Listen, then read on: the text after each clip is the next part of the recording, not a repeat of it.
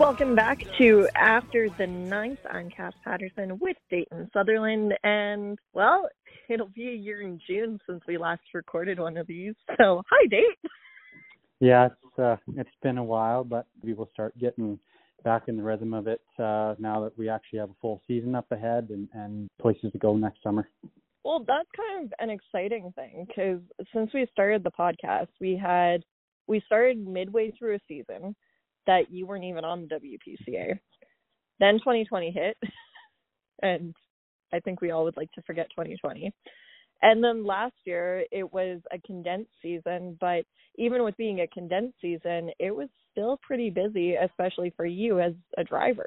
Yeah, I was very busy last season just because we didn't really have a lot of money to go around. Sponsorship was actually really, really strong last season for myself personally but there wasn't a lot of you know like those big shows like Calgary and and Ponoka wasn't the same. And um so there was a lack of funds that way. So I you know didn't have a barn hand or anything. And shoeing all my own horses I was out riding a few heats High River. I was driving two wagons. So I really only went to four or five shows last year but it, it was pretty busy every show I was at. So I actually didn't even end up obviously going to the rest of the shows. Um I didn't race and uh where did I miss Rocky, Ponoka.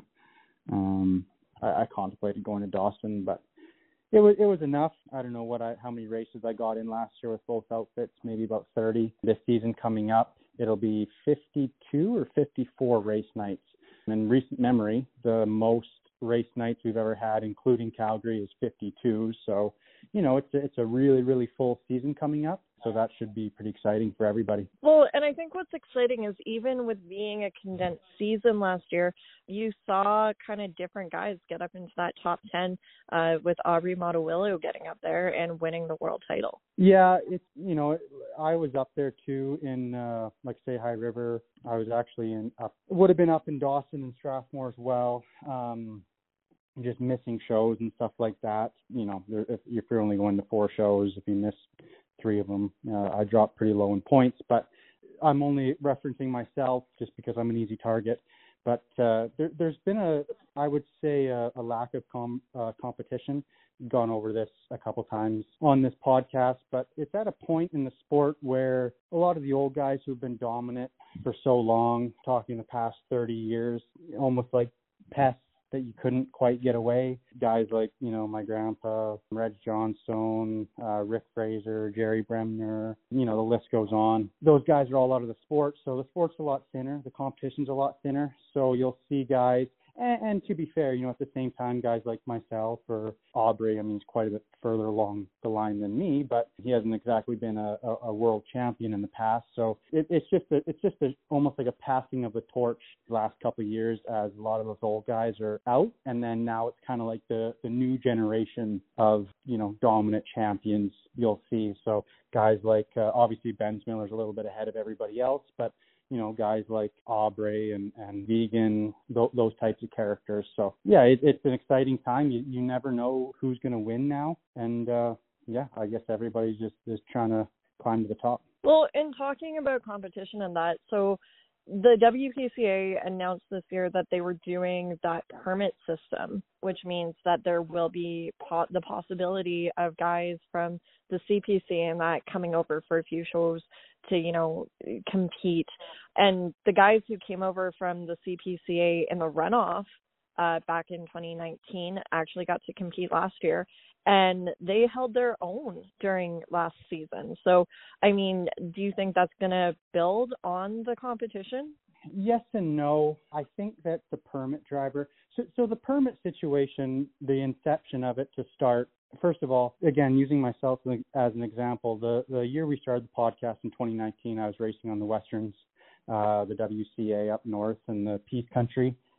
I, I I couldn't quite afford the WPCA. I'd been on it for two years prior or something like that, and then just kind of ran out of money, ran out of sponsorship, wasn't doing as well as I wanted to. I decided to go to WCA. I think it was two or three years in a row. I would come in in the second half of the season and you know take a spot. So like when Mike Vigen retired, I took his spot. I, I forget the the rest of the guys that I took their spots, but I, I was always coming in and, and filling in. So I don't know the exact person who came up with the idea is, but um, I brought it up at a, at a meeting in um, I, I forget maybe last year, the start of last year, last winter, saying like you know maybe there is a better way to bring guys onto our tour, and and especially for myself, like advocating for myself. I said I, I think that I'm a I think I'm a good addition to the the tour. Obviously, I, I think I can bring value to the WPCA. Yet I couldn't ever make a runoff for three years or whatever.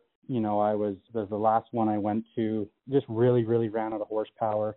I didn't have any horsepower to, to begin with, but um, I borrowed a couple horses from dad, and, and I could never make a runoff because the runoff is is just a it's so chaotic. First of all, a lot of the tracks we race at on the, for the runoff are half mile, and there's only one half mile track that we race at on the WPCA, so that's kind of an inaccurate representation. The other thing is is there, there's no you know roster for your horses. You can basically beg, steal, and borrow from absolutely anybody. And I borrowed a couple horses from my dad every time I went, but you know I wasn't borrowing the the necessarily the best ones or anything like that. I was just borrowing horses that, you know, I, I literally wouldn't have a right leader, so I'd borrow a right leader. And uh, there was other guys that would, I, I don't know what they would borrow. If they would borrow the absolute best horses from, you know, others or whatever. But you wouldn't get an accurate representation of what that guy who's at the runoff would bring down the road for 52 race nights of the season. So in my opinion, could never make it on the WPCA when I was trying to get on uh, through the runoff. So it just was a very, very poor system to bring in new guys. So how do you do it? Well, it, the way things worked out, I ended up do, using that system sort of for the last three or four years and getting on the WPCA by, you know, kind of being a permit driver, I guess you could say. Uh, you know, I was familiar with the WPCA. A lot of people knew me on the board and, you know, the presidents and stuff. Obviously, I outrode and, and had drove before and, uh, young guy starting out. So um, instead of you know having to go through the sanctioning process, having to you know be voted on to jump in, um, things like that. I, I just always seem to get that spot. So that's kind of where the idea from the the permit um, standpoint came. Again, I don't know whose uh, original idea was. I remember bringing it up in a meeting, and uh, the guys on the board last year brought that all into inception now. And the way the process works as of right now is you can sign up to be a permit driver. There's 35 drivers on the WPCA right now. Certain shows will allow as many wagons as possible, especially like Grande Prairie. I'm assuming Dawson because they don't have the WCA anymore. I don't think the WCA is running. So a lot of those guys, most of those guys are permit drivers now, which is on a side note, that's the downside to it because you know we lost a whole association and in my opinion a whole other association having that is a lot stronger than having 13 guys fight for two spots on the WPCA. But that's nobody's fault. I mean, it's just a, uh, it's a product of the times that we're in and, and how the sport's being run. Regardless, you know, there's about 13 guys that are going to be competing for those spots. Some shows like Grande Prairie, like I mentioned, will have you know 40, uh, 50 wagons, uh, so we'll have an endless amount of heats, and uh, those permit guys will all compete for points and, you know, coming out of that first show, the highest guy in points for the permit driver will be awarded the first spot. And then the second guy in points will be awarded the second spot. And then if there's no spot after that, then those guys maybe can't come to the next show. If they only want 37 wagons or, or 40 wagons, then you can bring in, there's 35 guys, you can bring in five guys. So that's just kind of how it's going to work. And then I'm not sure how it's going to work for who gets in on the WPCA following the season. But so it not... says in the release that in 2022, the top 34 wagons, permit drivers included, have okay. the season to earn a full-time spot in 2023. So the top two permit, yeah. So I I don't really agree with that. Uh, I'm not in love with that idea personally because it's like, what happens if there's more permit guys that should be on the WPCA, and what happens if there's 36 very wagons and you have five slouches in the permit spot.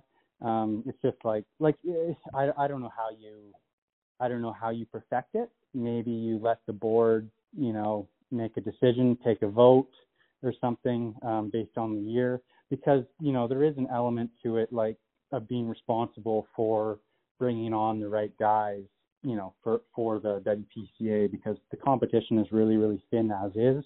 There's only 60 wagon drivers in the world, you know, you want to really be careful and, and you want to pick the best guys possible because, you know, if you don't if you don't pick a guy or say, you know, the third guy in the crying hole, if only two guys get on and, and that third guy's a you know a young guy needs to get on the WPCA or he can't race anywhere else. It's too expensive to go to Saskatchewan. Um, there's no WCA anymore. The the like if you if you if you get that guy out of the the sport, it's just a matter of time for those types can't hang on any longer. So you don't want to lose those guys in the sport. And, and I was in that position for a long time too because you know I'm a guy that's going to race for another 40 years if all goes well, or maybe not 40, but you know 30 something years.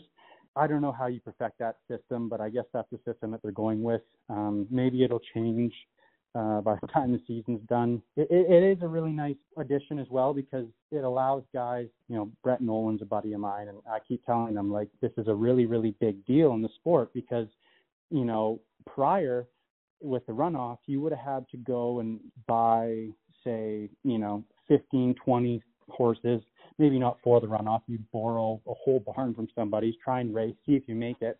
If you do make it, then you'd have to go buy 30 something horses, um, a liner, a truck, and then you got to have a place to train. You got to have feed. You got to have a place to winter. All these different things, just like a, a huge raw upstart cost, right? And then you wouldn't even know if you were any good. You've only raced at one show before. Um, so there's you know an awkward period of trying to make it and and figure things out, and there's so much money in the WPCA like to be spent, not to be made, and uh, so it's really really tough for a new guy back then to um, start out. And then now a guy like Brett Nolan, if he's got any interest in the sport whatsoever, all he needs to do is borrow four horses from his dad, where his dad can hook two wagons, use his dad's wagon, and then Brett can go run outfits. He can he can get his own sponsor. They can switch the tarp just like a guy would with two outfits, and then uh, he can clean up. He can make you know six eight thousand dollars profit off his sponsorship tarp. Maybe pay the old man a little bit and pay your outriders, pay your farrier, or whatever. And you walk out with all that profit. It, it's like a, it's an experience too, right? So so you can kind of build off that. Maybe you want to focus on racing at three shows next year. Maybe you want to focus on racing at four shows.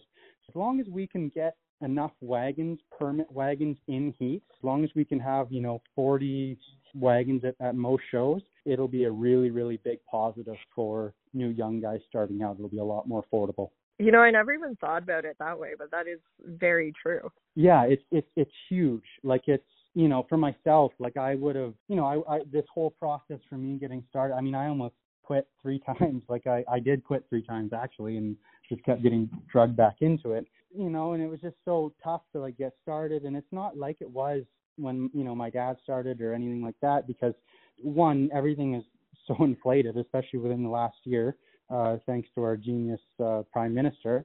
Um, I'm comfortable making a political comment there because I think everybody's pretty much on the majority side of disliking Trudeau right now. So um, that's my jab.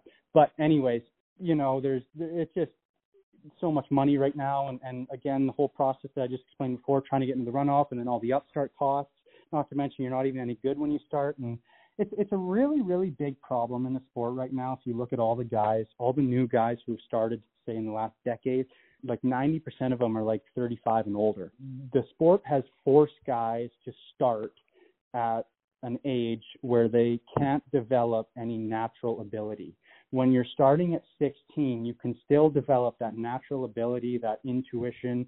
Um, maybe if you're raised in it, you can still grow that natural talent. But when you're 35 and you're trying to learn how to drive a wagon, I just really don't think that that same experience can be built, especially at that age. It's, I mean, it's uh, scientifically proven it's harder to learn things the older you get. Your your mind's not near as malleable not to mention you're probably not as comfortable because you didn't grow up, you know, uh, fearless as a kid and and uh, in it. So that's also another problem with the sport because it, it diminishes the talent and it diminishes the skill level and the competition of the drivers and of the sport just because you you can't get those young guys started. So like think about if you know you're trying to play hockey and you're just learning how to play hockey or play golf at 35 years old.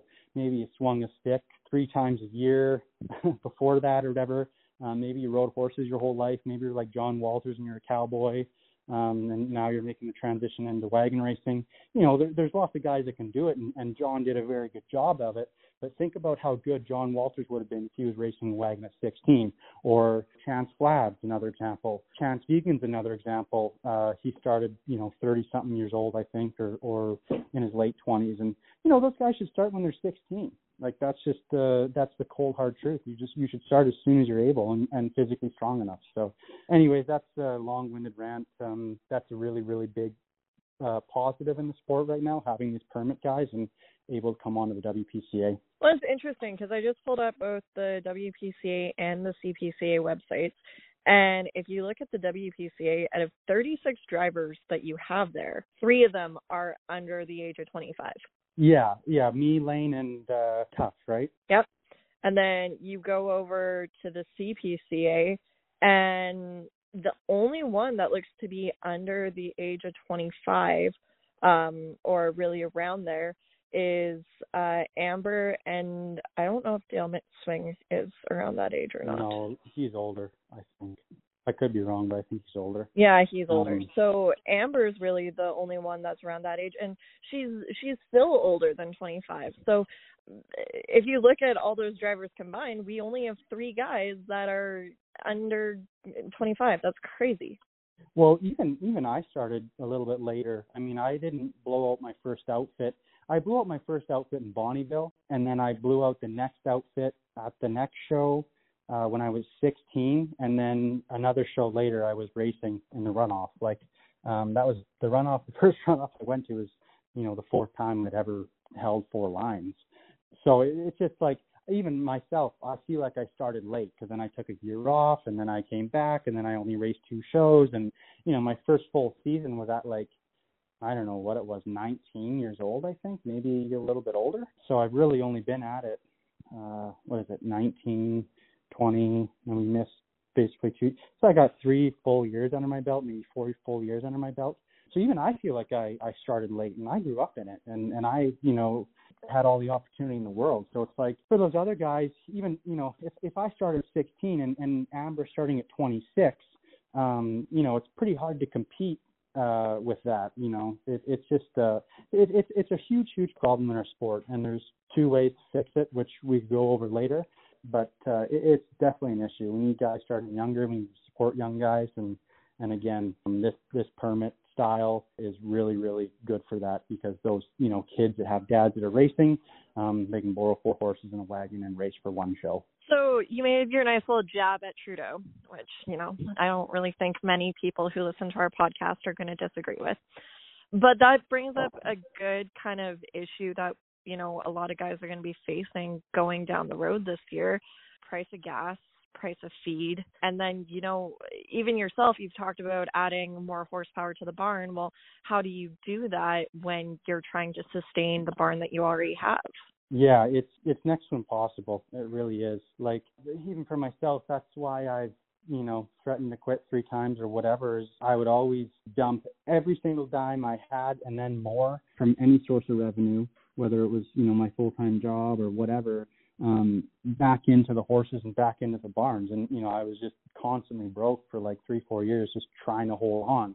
Um, and and I wasn't even competitive because I couldn't even afford the horses. I couldn't even afford to barely feed them. We feed a pretty heavy diet. It's self feed oats year round, good hay year round. I don't necessarily pay for a farrier because I do it myself, but you know I'm not shy on the cost that way. I really make sure I look after my horses.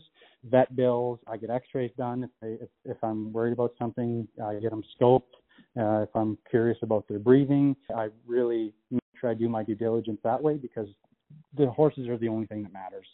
So, anyways, to go back to your question, it's really, really hard to first of all buy horses in Alberta right now. I think the you know low end for a horse off the track is like five grand. It's it's insane and then let alone buy you know broke chuck wagon horses, which the prices come down, but still it's it's a really big upstart cost. Not to mention when you have all the other upstart costs, and then you get into like the the, the general costs like feed. I mean, I just texted my dad. Uh, I, I fed oats today. We fed 300 bushels of oats last week, so I'm not sure what we spent on the last load of oats we got, but for about 1,800 bushel or 2,000 bushel, um, delivered, I think it was about nine thousand dollars, maybe more. I, I could be wrong. I, I have to look at the bills, but regardless, that's just feed. We're going to have fifteen hundred to two thousand dollars of feed for just the winter in every single horse.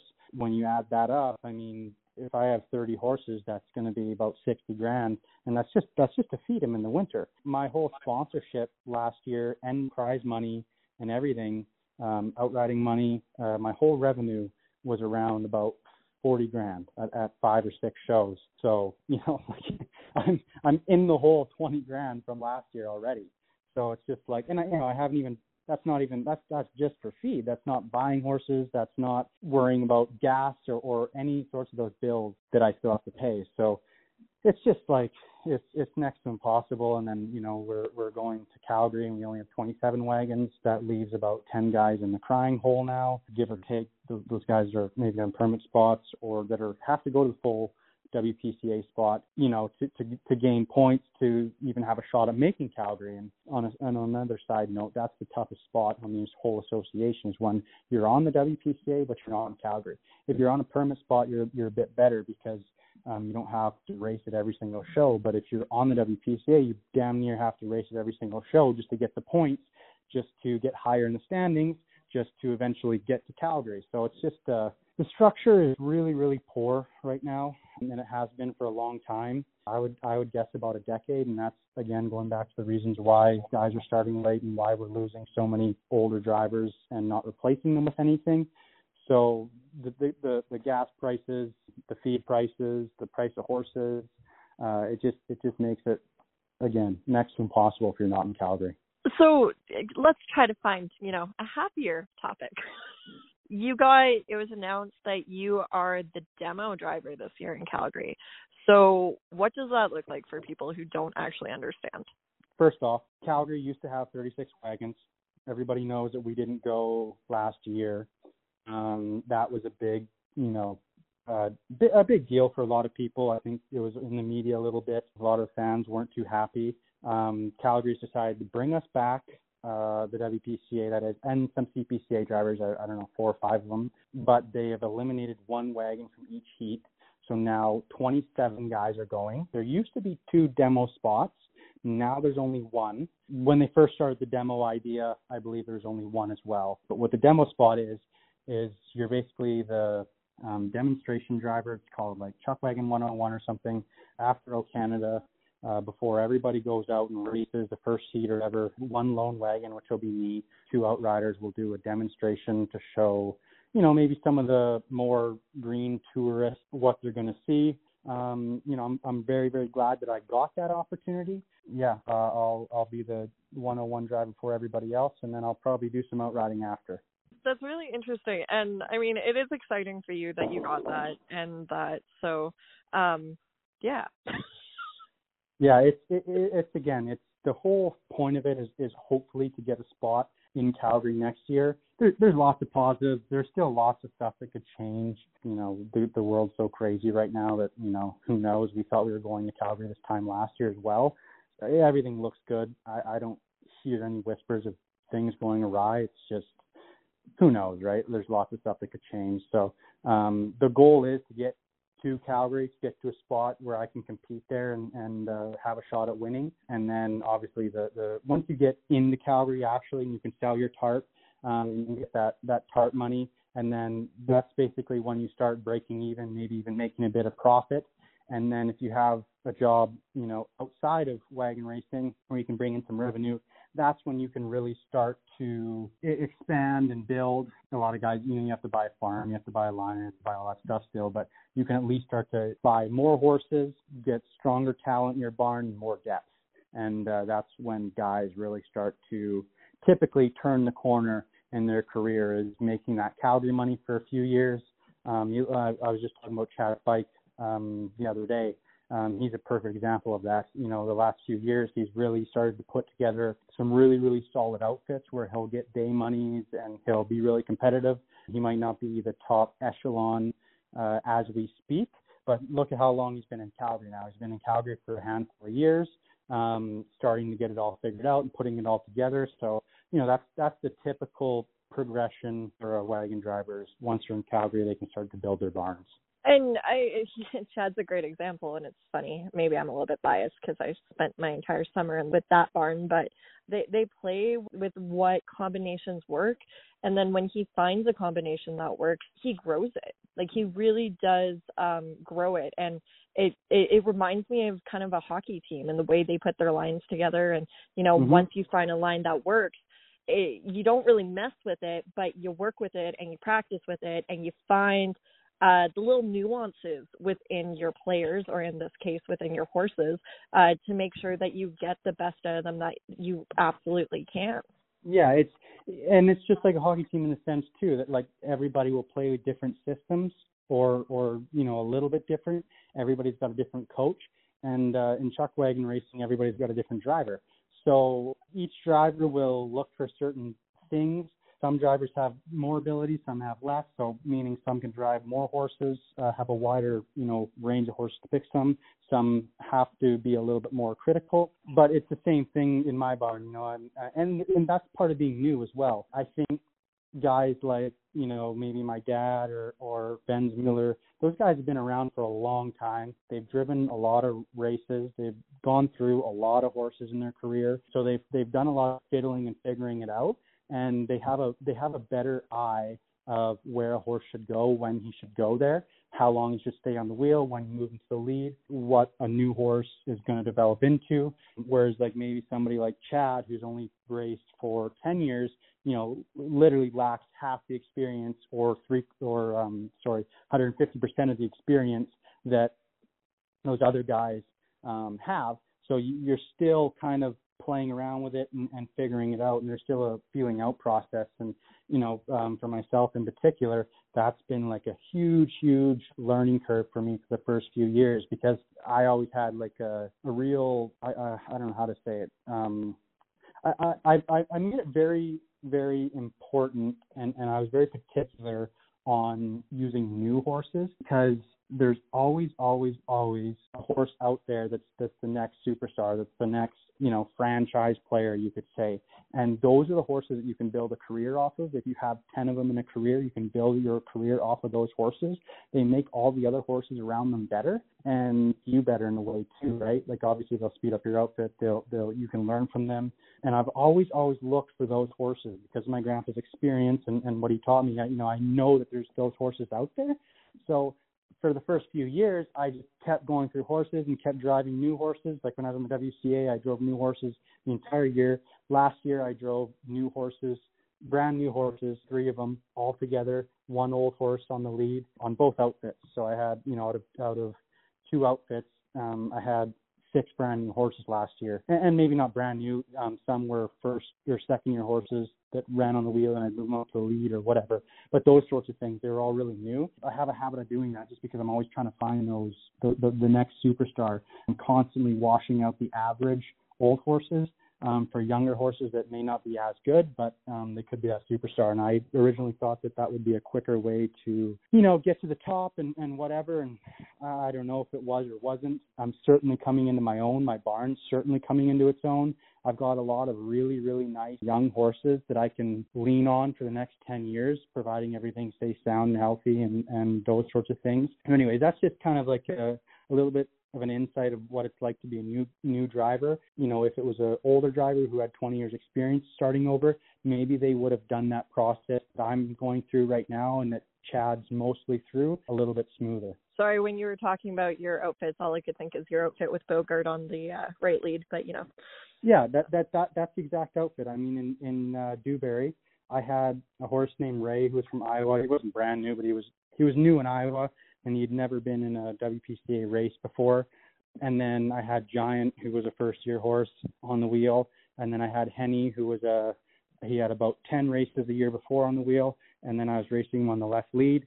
And then I had Bogart, who has been around for a long time. He used to be on the short barrels, and then I took him from my dad, and uh he was whatever it was, 17 last year, and uh I started using him on the one barrel because I had to use the only horse I had, and you know those sorts of things. So you just you put one old staple in if you can, three young fast ones that look like they have some promise, and keep them together and let them work together and you know, as the season goes on, they start to feed off of each other and they get better and better and they figure it out more and more. You just lean on those old horses and, and Bogart was one of them. Um, a horse that I want you to talk about a little bit because I mean you were pretty excited about how he was uh, doing. Uh, Sugar. I could talk all day about this horse. So Sugar originally came from Chad, and then Chad Fike had him on the left wheel, I believe he told me. Uh, and this is you know seven eight years ago. This horse is quite old now. And then I, he said he started so hard. He was just this skinny uh, young horse. I think his grandpa gave him to him, Ron it was a good wheeler for a few years, and then I don't know what happened with Chad and Sugar. I don't think I think Sugar's kind of a problem horse. I think he's always been a bit of that, and he's, and he's a little bit like that for me as well. Meaning, you know, he kind of messes around in the barrels, and and he doesn't necessarily throw wrecks, but he kind of like explodes and and tries to come out of his collar, and it's it's it's it's not that he doesn't want to race because he's a great great horse to race, but he's got all this nervous energy almost Donna David, Chad's mom, said it the best. She said, with him, it's just always chaos. He just he he's a chaotic horse. He's the most sweet and kind and gentle horse, like in the barns. Um, kids can ride on him, like you can walk him around, they can crawl underneath him. He doesn't move. He's not excitable that way, but um, when you hook him to a wagon, he's just he's he's explosive. He's he's insane. He's you know doing all kinds of different things. So anyways, I'm not sure what happened exactly with Chad. I never got the full story, but long story short, I believe Ron uh, took him back to the track, raced him in Edmonton, and then Jordy took him. And Jordy had him, Chad's brother, Jordy Fike, took him and had him on the left lead in Calgary.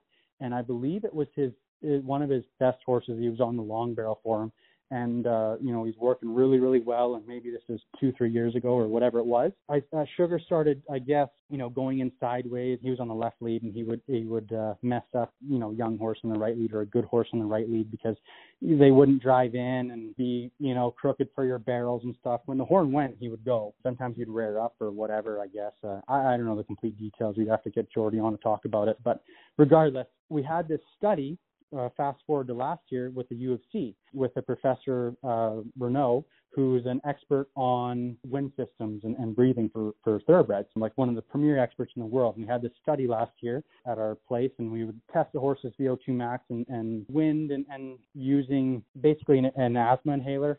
Um, so we tested horses uh, that he felt had high chances to have asthma and Long story short, we gathered horses from all over the WPCA. We had 10 of ours and about 10 of everybody else's. And one of those horses was Sugar. So I wasn't exactly doing the barn chores because I was racing, but I was always around Sugar. And he was in the study. And I was looking for it was in it was in halfway through High River. Bogart, I mean, he's 17. The year before that, um, or in 19, sorry, he had got run into by a loose outriding horse in Century Downs. He was sore for like a year after that. Um, it wasn't in the legs or anything. It was like a structural up high in his back end or something. He's just at that age. Bogart's been around a long time. He's just he's almost a little bit fragile. He's not fresh. He's not recovering like he used to, obviously. So, and I only had him for what two shows, and I felt that he. I had raced him quite a bit. I, I'd raced him, you know, two nights a weekend for three weekends and then all the spring training and whatever. But he was just backing off a little bit. Again, going back to what I was saying earlier, I, I have an obsession with finding that next new horse and trying to phase out those older horses. So um, I knew I had to replace Bogart at some point, and it just came a lot quicker than I thought. Um, in High River, I, I didn't think that Bogart was going to be the horse that I needed for the rest of the season. So uh, at that time, I was looking for a right leader um, a good old right leader that would start hard and and turn the barrels and and lead the three new horses around the track kind of thing like like be the the experience the quarterback. And you know i was the guy on the back on the study that would blow the horses out. We would we would run them and they would have a mask on. We put the mask on and then uh test their vo2 max when they're running in high river. Sugar was one of those horses. So i was riding sugar and you know, the more research or, or homework, I guess, or, or things I heard about this horse, the other thing too is all the girls that were doing the barn chores, the girls that were part of the study, they all love Sugar. Like he's just such a sweetheart. Like he's just a, he was a favorite of everybody's. Everybody really liked Sugar. And when I was doing the study, actually, Ron David pulled up on the uh, on his little gate or whatever, and we were just talking and chatting. And I asked him, I said, "What about that Sugar horse?" And that's when he started to tell me that, you know, before this, I had no idea. I just kind of liked the horse. I'm always uh, in the buyer's market. I had no idea about the, the history about him being on Chad's good outfit and then Jordy's good outfit, and, and they just don't really, you know, get along with him. And and uh, you know, he had had the horse at the racetrack racing him. So once I started hearing all this stuff, I was like, okay, I got to try and get this horse no matter what. So I texted Jordy um, as soon as I heard from him and uh, I said, "Is sugar for sale?" And he had, and I just talked to Jordy for like an hour before that, and uh, no reply. So I was like, "Oh my gosh, he's probably not for sale. He's probably ignoring me. He knows I want the horse." Because it's also kind of like a thing that like those types of horses. Like my dad had one too, uh, which was Winner, which was a horse that helped me win Rocky in 18. He was exact same thing, just a problem horse, drives in sideways, throws wrecks before the horn goes, gets you all out of out, out of shape when the horn goes, he's the best horse on the outfit. And I think there's, you know, kind of like uh not like a personal grudge, but there's like some some there's some tension between a guy and that horse. Like you, you love the horse, but it's just you don't, you know, it, it, there's a little bit of problems, and he could be so much better for you if you just stop doing that one thing. And so I I, I kind of got the sense of that. Um, I don't know. We'd have to ask Geordie uh, later on. But I kind of got the sense of that, that that he was the type of horse that never grew up to his potential in Geordie's barn. And you know, keep in mind he's 14 or 15 last year. I'd have to look, but you know, he's an old horse now. So I think Geordie was just kind of ready to get out on him. But anyways, I texted him and no replies. I was like, oh, he probably wants to keep him. He doesn't want to get rid of him because he thinks that he maybe he knows that there's more potential in this horse yet to be had. Um, maybe he's a horse that you know can still be of use on a spare outfit or whatever. So I didn't hear back from Jordy. I wheel over, I bike over to his barn, and and as soon as I like set my mind on something, like I have to have it. Like I I can't let it go. So I go over to Jordy's barn and and uh, he's there and sitting down, and I'm not sure why what he was doing. Uh, if I think he was in town or something, didn't reply to my text, and I said, "You didn't reply to my text. You don't want to sell him or what?" Like just kind of joking or whatever. And he goes, "Well, I, I don't know. I might sell him." And um, maybe I had the wrong impression that you know he didn't have any. Maybe he didn't have those feelings toward the horse because he because he we we worked out a deal right there, and I wasn't. I asked him what he wanted for him, and you know I thought that he'd probably be pretty cheap because I think Jordy's plan was to probably outride him. He's a 15 year old horse. I asked Jordy, I said, well, if he's an outriding horse for you, I'll trade you my best outriding horse. Um, and I, I didn't have a lot of, I didn't have any outriding horses. Actually, that was my only outriding horse, but he was a good outriding horse. because I got him from Mitch two or three years prior, and he was his name was Crew Leader, and he was a fifty thousand dollar claimer, I think, that Kirk had claimed, and, and the fastest horse I've ever ridden. And Crew was about the same age; he was about 15 years old. Crew is an absolute pig in the barn. He's he's a pig to deal with. He's he's intimidating. He's hot. He sweats. He washes out. He's pawing. He's he's that type of horse. He's just spoiled his whole life. But as an outriding horse, you know, I, I only ever was late on him once in all the years that I rode him. You know, he, he was always a really good outriding horse for me, and he, he was so fast that no matter what barrel you were on or who you were riding for, if you really had to run or or catch your wagon, um, that was the horse that you would send because he's he's got so much run. So, I I told Geordie I said I'll trade you my my outriding horse, the same age, um, for sugar if if that's okay. If not, I'll buy him. And uh, Geordie said, yeah, and and and we made the deal, and we both said, you know, if you're not happy with him, or you're not happy, or I'm not happy with him, um, you know, we both offered, said just let me know, and we'll work something else out. We'll pay pay each other or whatever. And Geordie was really really good to deal with that way. And man, like I I can't thank him enough for getting the horse because once I started driving this horse, I, I raced him once or twice in the left lead in, in High River in my second outfit, and I just played with bride a little bit. It was also like getting him back into shape because he wasn't necessarily in shape. He was in the study, so he'd only been blown out four times over like two months. And then I started using him on the right lead. I think the last night of High River on the second outfit, and then the next show in Strathmore, I put him on my good outfit. I left Bogart off again. I knew the season wasn't really for points or anything, and I started using Sugar um, just to see if he would fit in on that slot. And uh, he just got like better and better every race. One night he started so hard, he tightened the tug so so tight they slingshotted him backwards.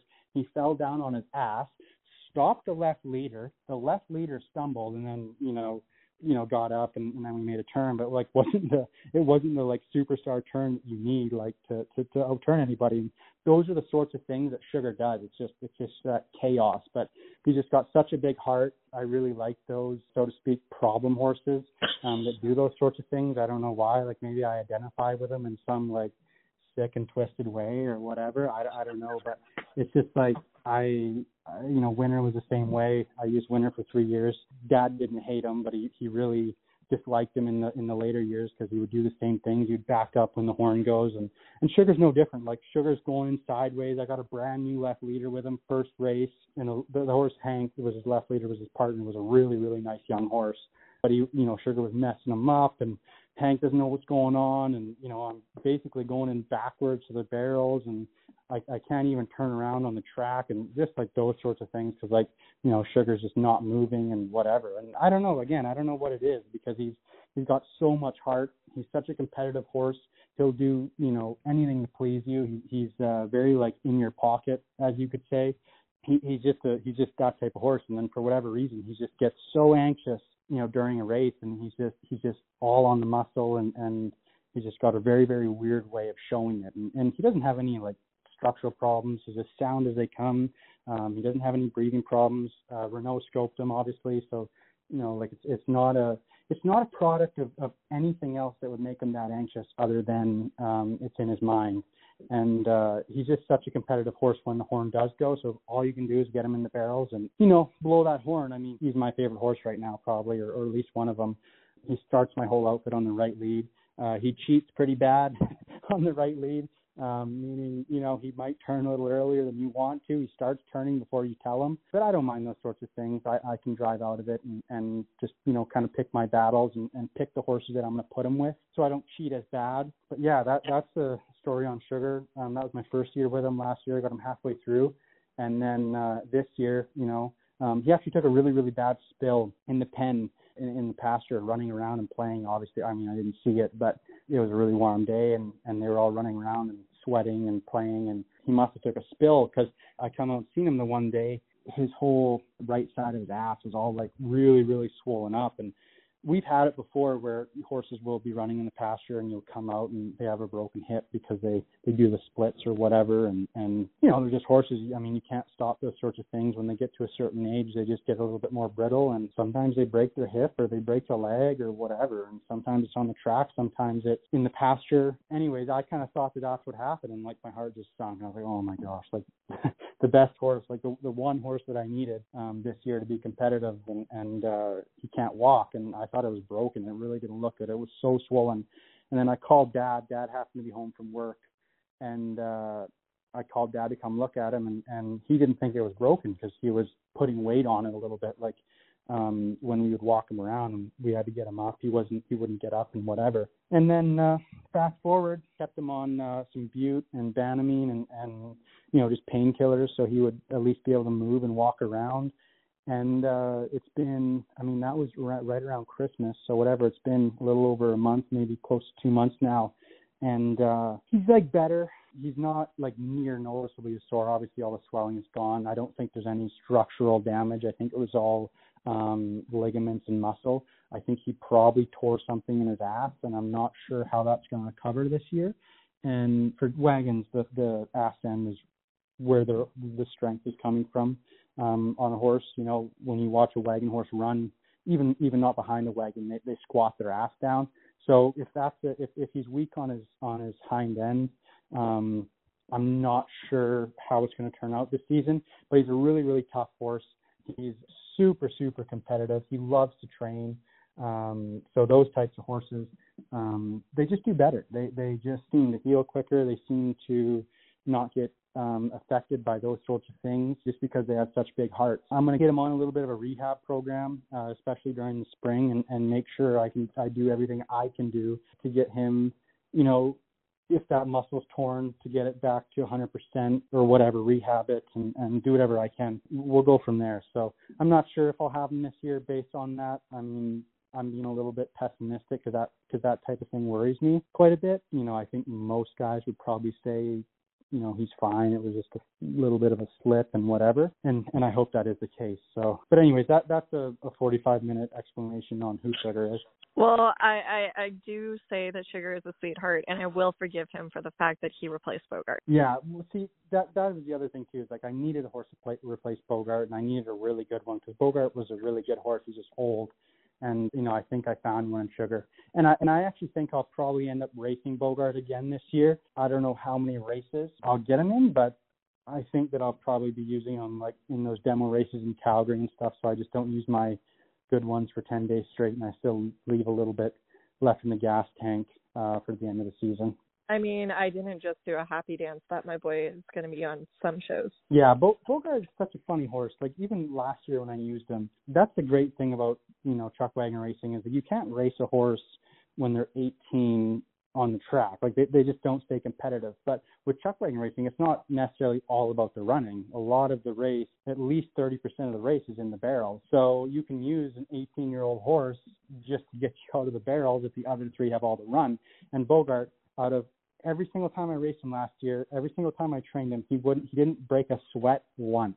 He is so easy on himself. He he he still runs pretty hard. He just he doesn't let you know he he doesn't hurt himself. He doesn't try too too hard. It's almost like he's so old and wise. He just like knows his limits, and if he presses himself too hard, he's not going to be there the next night.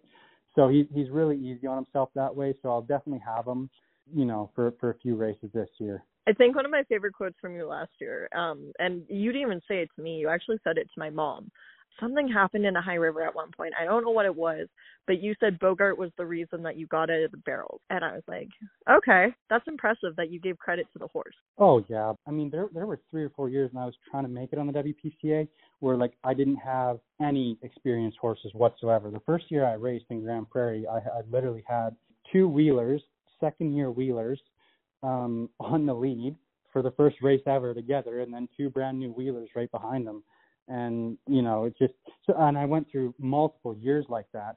So then I finally got horses together the 2018 and 2019 seasons, and then or 2018 sorry, and then I went on the WCA and and uh, more or less I guess sold those horses to my dad because I couldn't afford them. I kind of lost like the horses that I finally did have and finally did you know help build and and that had experience and then dad had Bogart, and he when I gave him those four horses, he gave me Bogart back. It's just really nice. I never had a horse like that. I had Winner, um, who I actually didn't end up using that year because he he hit his ankle running and it swell, swell up, swell, swell, swell, swollen, well, swelled, swell up. No, it swelled. Okay, anyways, I'm illiterate. I'm sorry. Um, he uh hit his ankle and and uh I just couldn't get him quite to recover. He was so eight, he was 18. He was so old, um, and then he missed like one or two shows, and then I had to blow him out. There was no track times on the Western, so that was pretty much the last season for Winter, just because I couldn't get him back into shape once I did get his ankle under control and and him being at the age that he was. So then like the only horse I had was like you know Bogart and like that had any experience whatsoever. And it was the same thing last year. The only horse I had. I mean, I'd really have to rack my brain if I had. Yeah, well, you had Kodiak. Yeah, yeah, Kodiak. He, I mean, he was a third or fourth year horse, been on the wheel his whole life. Um, I had him. I had Forrest, who was a second year horse, and I and he was brand new on the lead. That, but you know, it's pretty much it. Like as far as like old horses, like that, that that know what they're doing, that are experienced. I mean, like that's the whole game in chuck wagon racing, from my experience and the people that I talk to and know and the things that I've seen guys do and and you know the the questions that I've had answered to me of guys that have raced for 50 years or 30 years or whatever. The the best horses the guys who always win Calgary is a team of of 15 year old horses. They're not young horses. It, they've they're horses that have been around for 10 years. They're a team of veterans. It's very very much like a hockey team and the reason that is because it's it's a team sport and, and things are running that much smoother and it's a game of split seconds. You know, races are won or lost by hundredths of a second. So if you have all those old horses, it's just so much uh, smoother, um, providing they can still run and they start hard. Like I would say that the prime of a chuck wagon horse is from 10 to 15 years old. Logan Gorst when he was on the podcast. He talked about Canadian Idol, I think the horse's name was. Yeah. And yeah, and he was a 17 year old left leader. And he said every day money run he's ever had was that horse and had that horse on him. And when he won Calgary, that horse was on the outfit. And and I think these guys that are cycling horses through and, and don't keep those older horses, same thing I was doing when I started. And, and I, I was doing it a bit differently. I was doing it because I was trying to find those horses that would last to 17 and that would stick around. But regardless, you know that's a, that's a really really big advantage is, is having those experienced horses and, and having those horses that you can have for like 10, 15 years that last the whole time. And and uh because the one thing about it is like you can you can buy an experienced horse but you can't train you know experience. You can't give a horse experience without you know racing him for 10 or 15 years. So it's just like to have that and and a new horse you know and, and an old horse like say say if they're completely dead even everywhere else you know, in terms of like run. That that old horse is just going to work a little bit better every single time. He's been on better outfits. He's had more experience. He's started more times. When the horn goes, he knows what to do. And it it does for, from a guy who's raced brand new horses, you know, almost every single year. It makes it so much easier when you have horses that you don't not that you'd fight with them, but you don't necessarily have to fight with if something's going wrong or whatever. You can turn them loose and let them do their jobs more. You can give them more responsibility and trying to instead of like trying to drive them all the time. And again, it's a, it's a game of a 100 seconds, so it's very very small margin for error. And those old horses like Bogart, Dad's got a bunch of them. Digger is his old right leader. He's 18 this year. He needs that horse. He doesn't have that horse. You know, you just can't replace those horses because you can't again just train. You can't just give a horse experience. You have to have them around for that long. So there's those types of horses that those are the types of horses that win Calgary. Those are the types of horses that make Kurt Bensmiller tough. You know, like Luke, Luke Tournier, even my uncle Kirk. Those are the horses, the whole, the ones with experience that you know, so to speak, win championships. I kind of want to backpedal a little bit. But you brought up Logan, and that reminded me what I wanted to talk about. Going back to Calgary, really interesting kind of turn of events with Logan and Dustin both deciding to go over to the North American Chuck Wagon Championship. Mm-hmm in my recent history, that's the first time that the reigning champion won't be there. Yeah. No, it again, it goes back to all the stuff I was talking about earlier. Not to be like a Debbie Downer or whatever, but that's a product of the times. There never in history has there been guys that are competitive wagons go that, that come from the CPC originally. Like it, it has always always been that the CPCA was a lesser association, and that's not a, like a, a jab or, or anything of the CPCA. I mean, we need the CPCA in the sport. We we do. I mean, we we need the CPCA. So it's not like a it's a lesser jab or anything like that. But like they are, they get six wagons in Calgary. Uh, WPCA gets 21 or whatever this year, or something, whatever the, the and it's always been that way. And the best guys in the world are always from the WPCA. And the guys that win Calgary aside every single year, aside from 1987 or something, there was one guy that won it from the CPCA. Um, all the guys were from the WPCA. All the guys that made the semifinals except for like one almost every single year were from the WPCA. The WPCA was always like the premier association. And now you have a guy who just won Calgary the year before and and Logan like he's a he's another guy like that we were talking about like that that just like Obrey that you know he's he's one of those guys that's to be another dominant champion in the sport. He, he's one of the guys that's you know grabbing the torch from the other guys that that uh, are passing it and you know he's I don't know what Logan is. He's probably 30 to 40 or, or somewhere in that age. And you know, so he's if he wants to, he's got 25 years left. So you know, he's got a long time, and and he's right at the prime of his career probably. So he's the type of guy he goes over and races in the CPCA. So it's just kind of like a, it's almost like a culture shock. It's like things like that would never have happened before. But when you look at how far the WPCA has fallen from where they were, and it's it's not like bashing the WPCA it's it's a product of the sport as a whole. Like I don't think that he went to the CPCA because the CPCA is that much better or stronger because they've improved. He went back to CPCA because that's where he's from, and the benefits of being on the WPCA no longer outweigh being away from home and being away from family and, and work and sponsor money over there and whatever. So it's just like, especially when you can work you know, part time and in the and and be in season if you have a good job and race a wagon. I mean, that's that's huge. That's huge income. It, it makes the whole thing um, doable that way. And, and that's what all those guys in the CPCA do. It's, you know, most of them work and then race wagons on the weekend. And that's kind of how the CPCA is designed. Whereas the WPCA, it's like you're a full time wagon driver and, and it's very, very unforgiving. And if you don't have the, the funds, I mean, there's none coming in aside from prize money and sponsor money. So, anyways, the, you know, the WPCA has lost to have like seven trucks to run for in the tour.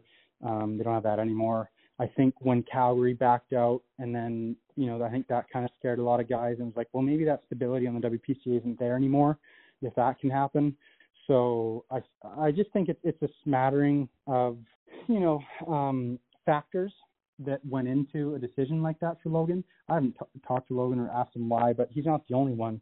Um, you know, Ross Knight raced over there instead of the WPCA last year. Ray Croteau's over there. Uh, Dustin's still on our side, obviously, but um, but oh, Ray Ray just announced that he's coming back to the WPCA this year. Correct, correct.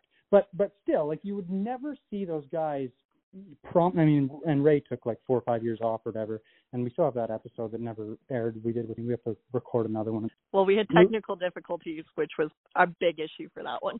Yeah, we we I hadn't even told him that we we lost half the podcast. Anyways, Luke Tournier is another one. Like you know, Luke, that's that's a prime example of a guy who's won multiple Calgarys.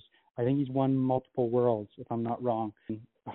one of the best to ever do it is Luke Tournier, and he left the WPCA. It really, really thins out the competition when you lose five guys like that because it's always a mix of you know ten guys that can win Calgary. So you know, like losing Logan and and and Luke, it's it's just a product of the times and where the sport is as a whole. And it's not a it's not a result of the WPCA. It's not a result of the CPCA being better or improving. It, it, it's a result of the whole sport having a I wouldn't say like a, a wrong mindset, but um, it's not run very well. It's not run uh, structurally like a business. Neither of the associations are, um, and, and there's a lack of growth uh, because of that. And it goes back in all the things we were talking about earlier about not having new guys starting and, and uh, whatever. So to me, it's just like a really, really big wake up call almost when these sorts of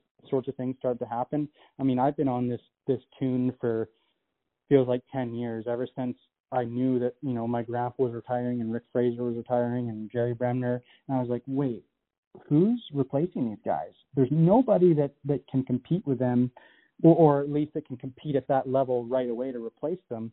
And not to mention, there's no new guys coming in in the bottom that are that are replacing the guys that are moving up. Like there was a very very obvious and evident um, lack of new talent coming into the sport, and it's been that way for 10 years or or more.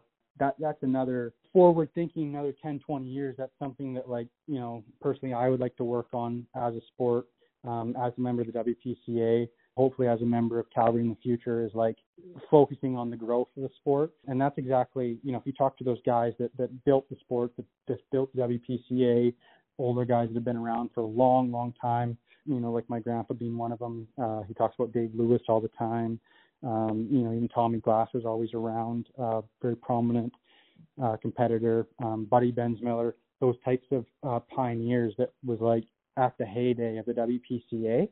That's that's what those guys did. They were forward thinking. They had they had a growth mindset um, because they were coming from nothing.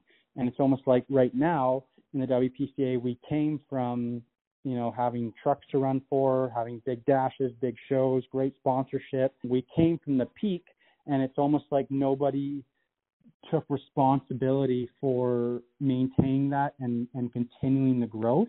And the whole sport has fallen from that peak and we've yet to recover. I don't know if a lot of people know this, but this year Kirk is retiring.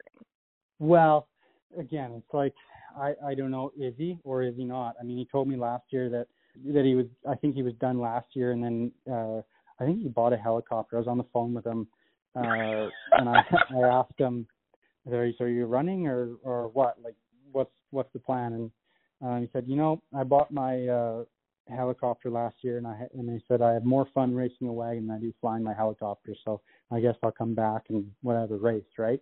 And uh, so I I don't know if he's ever going to give it up. I think he's like a lot of guys it's not necessarily a money issue with Kirk. Kirk's um, But can you very- I thought 65 was the age that you had to retire. Yeah, um, I mean, I I don't know. Is is Calgary going to stick to that? I mean, maybe they will. Maybe it's just me being like optimistic that my uncle's going to stay in it or whatever. Um, maybe they're maybe 65 is a good age limit for guys to retire. But it's like if Kirk is Kirk's still a really really strong guy. He's still really really there um, mentally. He's one of the smartest people you know you can meet again, he's done very well for himself. He's he's a former world champion, former Calgary champion. He's got all the resources still. He still enjoys it. Um, I don't think it's a it's a big burden on him to race a wagon. So it's like when you only have 27 guys and, and we have such a problem building and growing talent as is, are you ready just to force this guy out who's a good addition to the sport um, just because he's 65? Do you want to wait till he's 66, 67?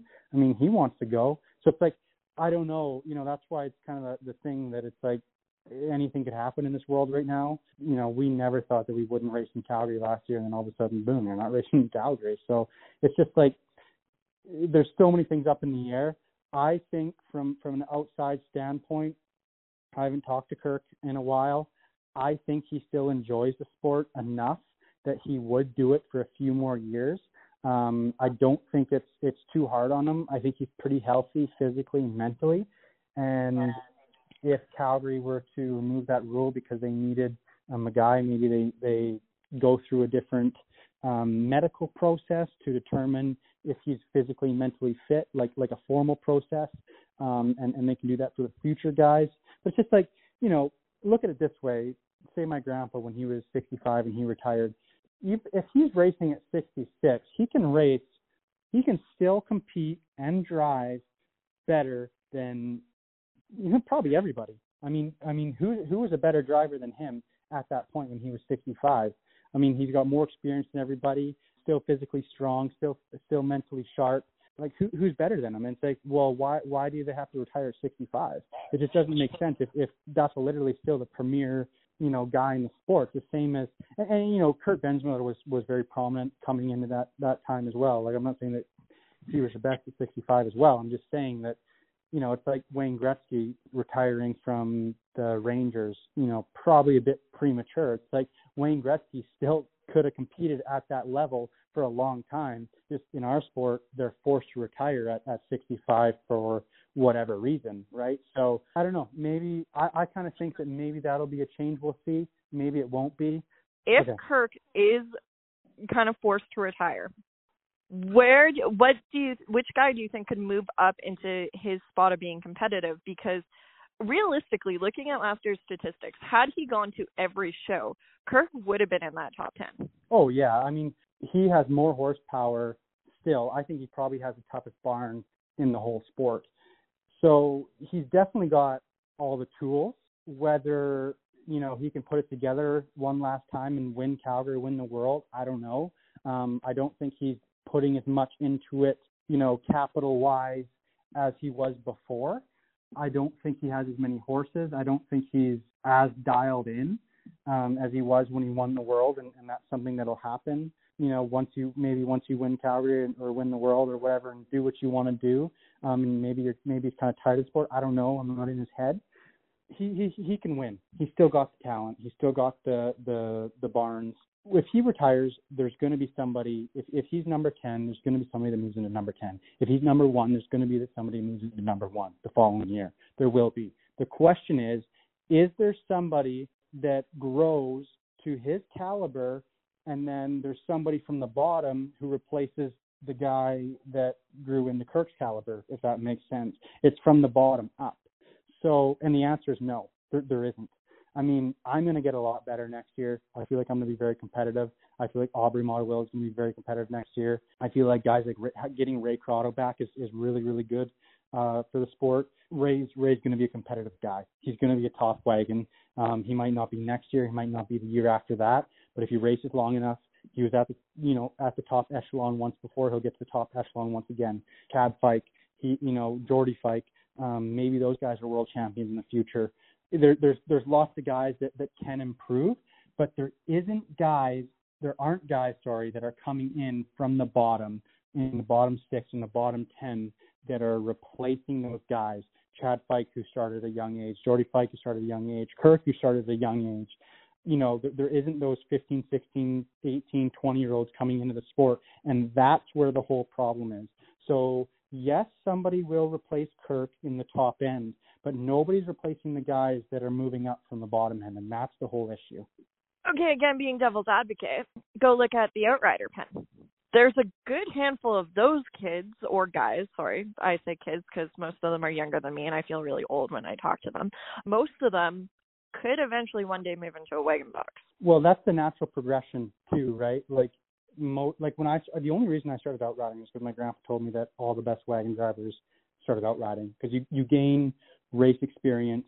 You get you see a lot of races. You you figure out horses. You understand a horse's mouth while you're out riding. You you it's like it's like it's like Wayne Gretzky once said that he doesn't believe that ho- kids should play hockey year round. They should play baseball in the summer, maybe, and, and hockey in the winter, um, because there's there's like cross learning. I'm not sure that there's a, there's a scientific term for it. I, I forget what it's called, but um, taking you know things that you've learned from from one sport to another or from one discipline to another and that's exactly what outriding is. So that's why there's a natural progression. Not to mention, it's it's a way to get started in the sport. It's a way to ge- generate revenue, to get your name out there, and, and those sorts of things. To get people to know you, to trust you, to um, want to help you drive a wagon, and, and whatever. So that's another big hit for the sport. Like when we don't have four outriders in Calgary because or or Ponoka, you know, when we, we had four shows or four outriders at those shows there was a very, very big need for two shows of the year for more outriders, double the outriders,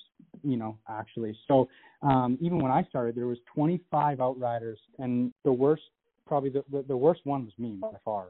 And then the next worst guy, um, standings wise, had ra- had raced for about 20 years, and uh, you know was a still a very, very prominent outrider and, and could ride any horse. It was just that deep and that competitive for whatever reason, guys like Chad Fike, you know, moved out of the outriding pen and and uh, moved on, and and you know all those other guys that were running the show, Chad Cosgrave moved on, and it's the same problem. Nobody replaced them, and then you get rid of the four outriders at those two big shows, and then there's not a need for all those outriders. So now there was a lot of guys with a lot of experience that still had 10, 15 years left, let's say, in the sport, maybe maybe five, I don't know that really took all the spots from the young guys like myself. So like it was super super hard to get started outriding because there was no opportunity because you had to be better than a guy who's been doing it for 20 years.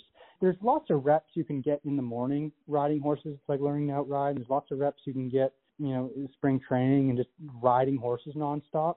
But the thing with outriding is that it's it's a again it's a very very small margin of error. It's like being a goalie or something you can ride perfect for the whole year and nobody will notice you. And that's a good thing because if nobody notices you, you're doing your job. You can't win the race, but you can lose it for the, for the outfit. If you if you take two three penalties a year, I mean the, the, that's the top echelon is, is about two three penalties a year. I figure for the, the the best outriders in the world. And if you're taking two three penalties a show in, in old standards, you're a piss poor outrider. You wouldn't even make it. But nowadays, there's guys that are riding nine heats that are taking three penalties a night. So it's just it's a very it's the same thing. It's like a passing of a torch because there's not enough competition and and it's almost like a rebirth. And the one bright side I will say about the outriding pen that we had last year is most of them are very very very young. Like they're I mean they're my age or younger. And that's a really good thing for the sport because those guys are probably going to be around for a long time now. And you know we can we can work off of that. We can build off of that. I would love to see three outriders in Ponoka or Calgary or four outriders in Ponoka and Calgary. I mean maybe that's a big ask. I would love to see three outriders everywhere. I know it's a cost thing for the for the WPCA because you have to have an extra whatever six horses and you can only pack so many down the road and whatever. But if we fix other issues in the sport you know bringing in better shows, m- more lucrative shows, cutting down travel and expenses, maybe getting more guys back into Calgary. Those are some of the things that we could do to grow the sport, to get more competitive competitors, get more outriders, grow, grow from there because it's just a really, really hard sport to get started in. It's not like hockey. You can't just, you know, buy hockey skates and a hockey stick and, and learn to skate and uh, go to power skating. There's all kinds of coaches and resources out there on on how to play hockey. You can go on YouTube. You can learn how to. You you can't do that in chuck wagon racing. You can't do that for outriding. You have to know somebody. You have to find the in. There's a very very big barrier to entry, and and that's a it's a big challenge for our sport to overcome. Well, and I mean, I'm I, again, I'm looking at the rankings from last year for outriders. So if you look at a guy like Nolan Cameron, last year was his rookie season as an outrider, but he's someone who wanted to do it for like ever. He came out of uh Dustin and Logan's barns. But I remember like kind of talking to him and talking to Dustin and learning more about him. And one of the things they told him to do was to go get a job where he was riding a horse uh, mm-hmm. whether that was working in a feedlot or whatever that was, because that was how he was going to learn, and that's how you know he was going to cut out that cost of having to you know like you said there you can't just go buy skates and learn how to skate. You actually have to ride a horse to be able to do that job. And he did that and he ended up being sixth in the world overall. So i mean i think if drivers or you know other outriders if there's a way that we can entice kids or entice guys to come and learn more about it and learn you know what they can do in the off season to get to that point where they can be outriders that's a good thing. And i mean even Jaron and Ben who came down with Tuff and Dean they were originally going to go and outride in the WCA and were going to be a part of that outriding clinic that you were supposed to put on but COVID and everything blah blah blah but the mm-hmm. WCA was going to take that step in building the sport and adding those riders. And that was something that Ben and Jaron wanted to be a part of. And you know what? I'm going to give those two credit because I'm not going to lie. From my perspective, they were a lot like sugar in the first few shows in High River. But towards the end, they actually were really good outriders and they had gotten their sea legs under them and they were doing well and you know they had gone from being a hot mess to you know building up to maybe this year they can get up into that middle of the pack. So it's finding those ways to just keep building that. Yeah like so there's a lot to unpack there. Like First also, all, maybe I was completely speaking at a turn because I'm not an outrider. I'm just watching it from the stands. So. Well, no, like so, so those guys improved huge. Like they did, all of them. Nolan, um, Jaron, Daniel Chuck, Ben McLennan, Hayden Motowylo. I mean, who's who else was new? Rory Armstrong. Rory was like really, really good outrider last year, and he started with me. It's been a long time coming for Rory to like fully crack out and fully make it as an outrider. And you know, Rory's a prime example of like if he didn't have the the persistence and the determination to like be an outrider that he did, you know, he he would be a guy that got phased out of sport because there wasn't a there wasn't a place for him and there wasn't anywhere to gain experience from uh, because he couldn't get in any races. It wasn't that like you know, and, and he's not going to be very good when you start. Nobody is. The same thing with Ben and Jaron and, and uh, Nolan and those guys are still going to screw up nonstop for like the next you know three years or or in, in outriders terms I mean, they they might have a clean show and, and every now and then, but the top echelon again is is about you know five seconds in penalty a, a year, um, maybe three seconds in penalties a year, and those guys are still going to take 20, 50 seconds penalties um, every year for the next few years, and and that's just the reality of it because you you can't same thing as, as the horses. You can't just like get that experience. You, you have to ride the races to get the experience. And it was the same thing for me. I mean, I took all kinds of penalties uh, when I started out riding, and I don't know what it's been seven or eight years now, and and uh, three or four years, I would say I've really came into my own. Where like you know, I don't have the interest in it um, anymore. I don't. I, I never really was that interested in being an outrider, which is different from those guys because that's what they want to do. But you know, I'm I'm a guy now that uh, you know, I, I, uh, Kurt Bensmiller, I wrote for him last year, top guy in the world. He's he's the best guy out there without any question. And, and he can call on me and, and ride a horse, and I can go ride a horse that I never rode, and I, and I'm there. I'm I'm there every single time, and that's only a product of experience, not talent or or anything like that. It's just it's it's being around long enough, just surviving long enough to to make it, to be there and that's something that those young guys can't do. Kurt can't go call them, you know, throw them on. I mean, he can physically. That can happen, and it has happened, and it will happen again. Um, he'll use those guys, or or somebody else will use those guys. And but but if it's for a hundred thousand dollars, it's a little bit different. If it's for the dash in Calgary, I guess it's only fifty now. But if it's for a dash, or, or it's not about the money anyway. It's more about pride, which is which is the most important thing for for why we're racing wagons Um, it's for the belt buckle. I mean, uh, those things are priceless, right? And, and bragging rights. So, you know, if, if it's for a championship, you you you have to call on a, an experienced guy that you know is going to be there. That if you know maybe he hasn't rode the horse or whatever, that you can rely on and you can comfortably know as a as a driver that you don't have to worry about your outriders and it might mess with your head a little bit if you have a new guy behind there. So you have to have a spot for those young guys to hang on long enough so they can gain that experience so they can become veterans. And that's what I did. That's what Rory's doing. Um, in another couple of years, Rory will be you know, as good as they come. You know, he's he's he's probably close already. He's been around a long time. In Motowylo, same thing. When he, I mean, he he started really really good, not like a lot of people. Um, he's he's a he's a talented outrider, a very talented lead man. He started at a young age, and he was really good at it. Like you know, I did he, that interview with Ethan last year, and he said it. He just if it was a horse, he got on it. Oh yeah, it's just, it's yeah.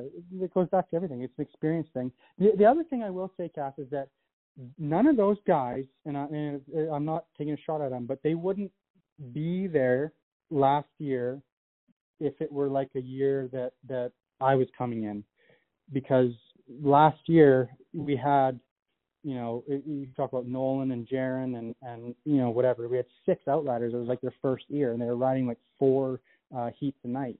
There's so much opportunity last year. I told every kid I could that wanted to become an outrider. I told another guy it um, a few months ago that you know said, "Hey man, I want to try outriding. Like, can you help me?" I said, "If you want to try, like now is the time." And if anybody's listening to this and you think about, you think you want to become an outrider, now is the time. There are new guys out there that you can compete with, that you can you can still learn, and there's still opportunity to become an outrider. And it's kind of the same as wagons, I guess, without the cost, or excluding the cost. Sorry, there's opportunity right now, and once these guys like Nolan and Rory and and Ethan and Hayden and you know whoever else is, is new, um, I just forget Jaron, Ben.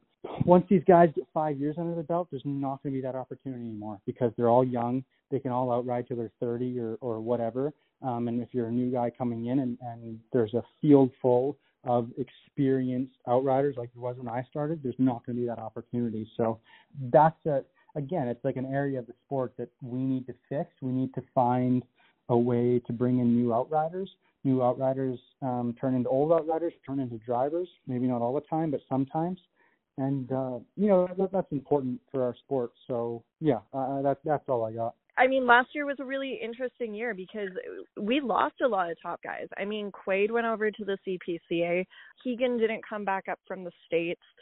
Rory, I mean, he was still in the top four, but he didn't come to every show. So even it, even Chance Flad too. Um, you know. Well, Flatty Flatty ran, but I think he only did it for the really big races. I mean, Chad Fike and Ray Croteau both got on horses. Like, I mean, last yeah. year was a really different year in a lot of aspects well, even myself, like I didn't have any intentions of outriding last year, and I don't have any intentions of outriding next year. But there are going to be guys that call my phone that ask me to outride, and I'm going to go outride for them because it's a team sport. But it's the yeah, it's it's um, the same thing as the wagons right now. Um, there's a there's a passing of the torch. There's a lack of competition, and there's a lot of new blood that's inexperienced in terms of winning championships or um, things like that and uh, it's going to be really really interesting to see you know who shakes out on top after a couple of years and, and uh, who continues to grow and and who you know maybe stops growing or or even starts to regress. Well, I think we've broken down everything from, you know, what's wrong in the world right now to, uh, you know, optimistic things like sugar and then went back to, you know, being a downer. I guess to kind of finish this off, giving everybody a heads up, uh, my goal is to do more interviews and more podcasts. Uh, me and Dayton have kind of, you know, figured out a way that we can do that. So you might not always hear him on the podcast, um, but uh, we will get this out more frequently. Absolutely. I am working on the next episode to come out two weeks from this episode.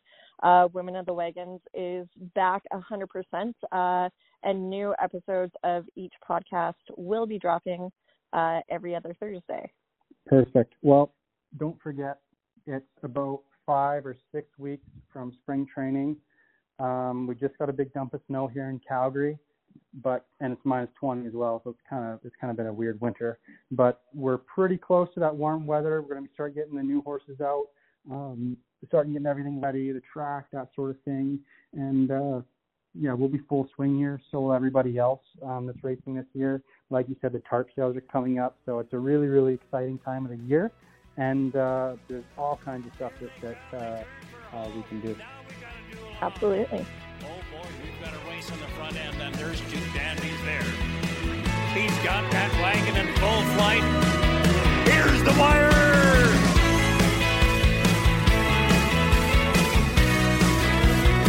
But that's a day in the country.